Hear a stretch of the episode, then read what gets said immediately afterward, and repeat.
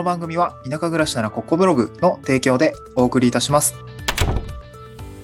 はい、おはようございます。東京から淡島に家族で移住してライターやブログ運営をしたり古民家を直したりしている小場旦那です。今日のトークテーマは地域おこし協力隊のななわりは収入が減って苦しいっていうような、えー、お話をお伝えしたいなと思います。えっと、これから地域おこし協力隊に、なんだろうな、うん、まぁ、あ、ちょっと興味があったりとか、地方に移住するときに地域おこし協力隊制度使いたいなっていう方、まぁ、あ、僕もそうなんですけど、そんなお話、そういった方に向けた内容になっておるかなと思います。えっと、まあ、地域おこし協力隊って総務省の制度なんですけど、これ、まあ、もう何年運用してるんだろう。もうじゅうねん以上は運用してるんじゃないかなと思うんですけど、えー、まあ、ちょっとね、ちょっとずつね、増えています。だいたいごせんにんだったものがろくせんにんになって、で、ななせん、はっせんみたいな感じで、こう目標みたいなのが掲げられているみたいなんですけれども、えー、っと、まあ、日本に人口いくらぐらいでしたっけ、今。減ってますよね。で、まあ、えー、っと、いちおくにんと、いちおくにせんにん、さんぜんにんぐらいいると思うんですけど、まあ、その中のごせんにんぐらいが、えー、っとそ、その中にごせんにんぐらいいるっていう感じですかね。ごせん、今ごせんからろくせんにんぐらい、えー、現役の隊員が働いているっていう感じなんですね。うん、で、全国よんじゅうななとどうふけん、せんごひゃくを超える市町村、せんななひゃくぐらいの市町村があるんですけど、まあ、大体その、せんちょっとぐらいはもうそういう運用したことがある自治体があるみたいなんですよね。うん、えっと、ちょっと私も、えー、総務省の資料の内容をうる覚えなんですけど、そんな状況になっていると。で、収入の構造ってどうなってるのかっていうことなんですけど、まあ、その前にあれか、地域おこし協力隊の制度ってどういう制度かっていうと、えっと、まあ、国が予算を出すので、あの、結構過疎集落だったりとか、えー、小規模集落みたいなところとか、まあ、その、地方ですよね。地方に、えっと、条件不利地ですよね。条件不利地っていう言い方をするんですけど、えっと、都心部から人材が行った時に国がお金を出して補助して、地方でなんかこううまいことやってくださいみたいな感じで、すごいざっくり言うと。で、まあ、地方創生の一端を担うみたいな感じの制度になってます。で、その時に収入ってどうなってるのかっていうと、一応、総務省の予算的には、えっと、まあ、年間にひゃく、年間よんひゃくまんから、今は上がっていてよんひゃくはちじゅうまんえんぐらいの単位一人当たりの予算が設けられています。で、これを国が地方に対して、まあ、地方交付税みたいな感じのに確か織り混ぜて入ってるとも、あの、還元してると思うんですけど、まあ、一回自治体が建て替え払いみたいなのをするんですよね。採用とか。採用の予算もあるし、隊員の、その採用後の隊員のその活動経費だったりとか、報奨費、まあ、収入ですよね。で、っていうものを一回立て替えて、で、それが後からまあ国に申請して戻ってくるみたいな、そんな感じなんですよね、確か。で、この辺も、ちょっと構造的には、うん、まあいい面もあるし、まあそうせざるを得ない場面もあるし、なんかでもそれって、うん、みたいなところも結構あって、そう結構難しい内容だと思うんですけど、まあ今ね、予算報酬、だいたい単位一人当たりよんひゃくはちじゅうまんまで、あの国は持ちますよって言ってるんですね。で、これ内訳が活動費にひゃくまんえんと、あと報酬費にひゃくはちじゅうまんえん。だから月額で言うとにじゅうさんまん。ちょっとぐらいまでは、あの、一応ね、国としては持つよって言ってるんですよね。でも自治体としては、これ独自設定なので、ずっとじゅうろくまんでやってることも、やってるところもあれば、えー、早々ににじゅうさんまんで出している、あの、上げているところもあって、結構この辺はね、あの、自治体の色が出ますね。でね、まあ、あの、人集めるってなった時に、うん、まあ、じゅうろくまんでさすがにいかないよねっていう人もやっぱ増えてきていて、まあ、僕の時も、じゅうろくまんろくせんえんからスタート。だから本当最下限っていうか、ね、にひゃくまんで収まるじゅうろくまんろくせんえんで、えー、募集していたところに、僕の場合は、なんか、うん、今考えたらちょっと厳しいなと思うんだけど、飛び込んだっていう感じですけど、まあ、まあ、場所と、えっと、なんていうか、事業務内容っては割と興味があったんで飛び込んだんですけど、まあ今はね、えー、半年経って今にじゅうにまんごせんえんぐらいまで上がっていて、別に僕の努力がすごいとか、なんかこう、成果出したから上がったってことは全くなくて、ただの制度変更で、えー、上がったので、まあまあ、棚ぼたっちゃ棚ぼたなんですけど、いやなんかそれで、ね、結構だ大事じゃないですか。ろくまんえんぐらい値段上がってると思うんですけど、いやーなんかそう、そ上げれるんだったらさっさと上げてあげてほしいよねとは思うんですよね。地域おこし協力隊の収入でじゅうろくまんじゃさすがにきついよねって、まあ物価も上がってるし、なんかそういうところもあるので、やっぱそこは、あの上げてほしいなと思うんですけど、やっぱその自分、まあ自分たちですね、これから地域おこし協力隊になる側としては、やっぱ収入面もやっぱ見た方がいいですね。あの自治体によって全然違うので、で、それは努力の差じゃなくて、本当に仕組みの差じゃなくて、あの、なんていうの、制度の差みたいなところだったりするので、なんかその辺は、あの、よく、よく収入は見た方がいいかなと思いますね。やっぱ脱サラして地域おこし協力隊になった時に、まあ、えー、委託型の場合ですけど、やっぱり社会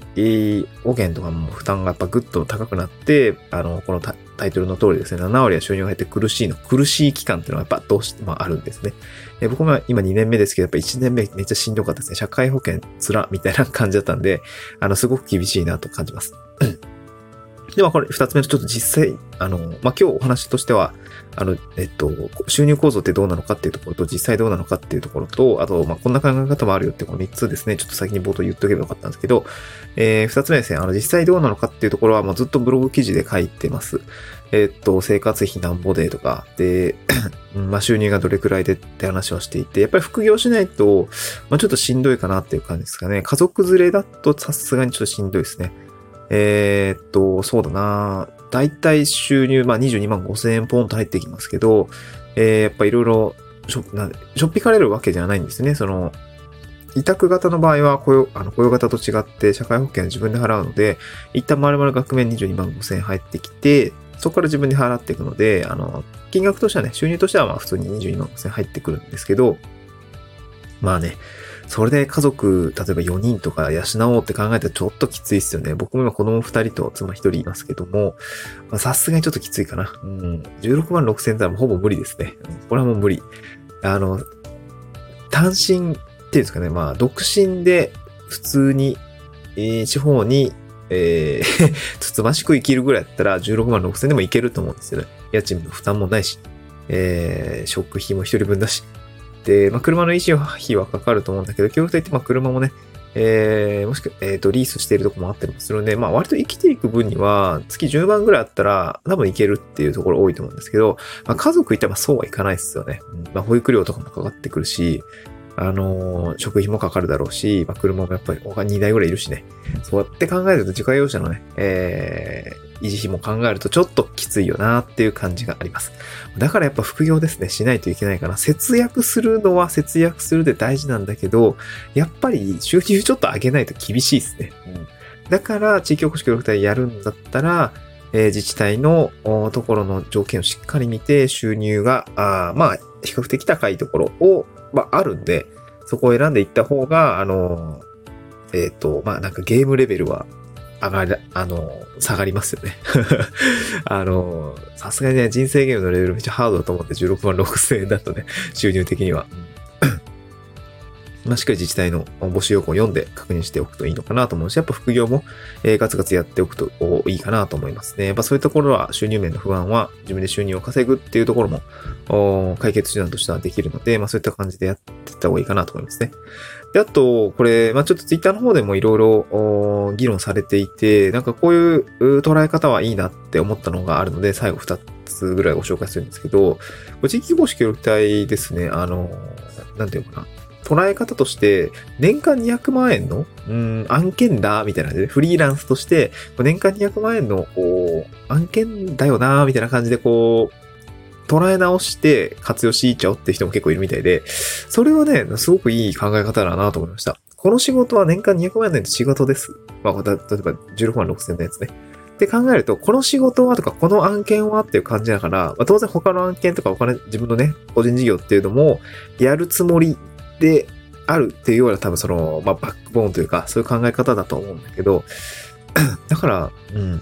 自分がその協力的になる側としては、一つの一案件だって考えると、まあ、すごくね、しっくりくるし、あとなんか結構楽になるというか、で、僕自身も年間にひゃくまん円のベーシックインカムがある状態で、起業の準備がさんねんかんできるぐらいのね、えー、感覚できたので、なんかそれ一本でどうにかしてやろうっていう気は毛頭なくて、えー、もともと自分の事業を立ち上げたいなとかね、自分の、まあ、自分で稼げる術をね、あの、ちょっと実践する場って、失敗する場としてこのさんねんかん使わせていただこうと思ってたので、えー、なんかそういう感じでやると、まあ、結果的にはね、あの、活躍の場とか地域の方に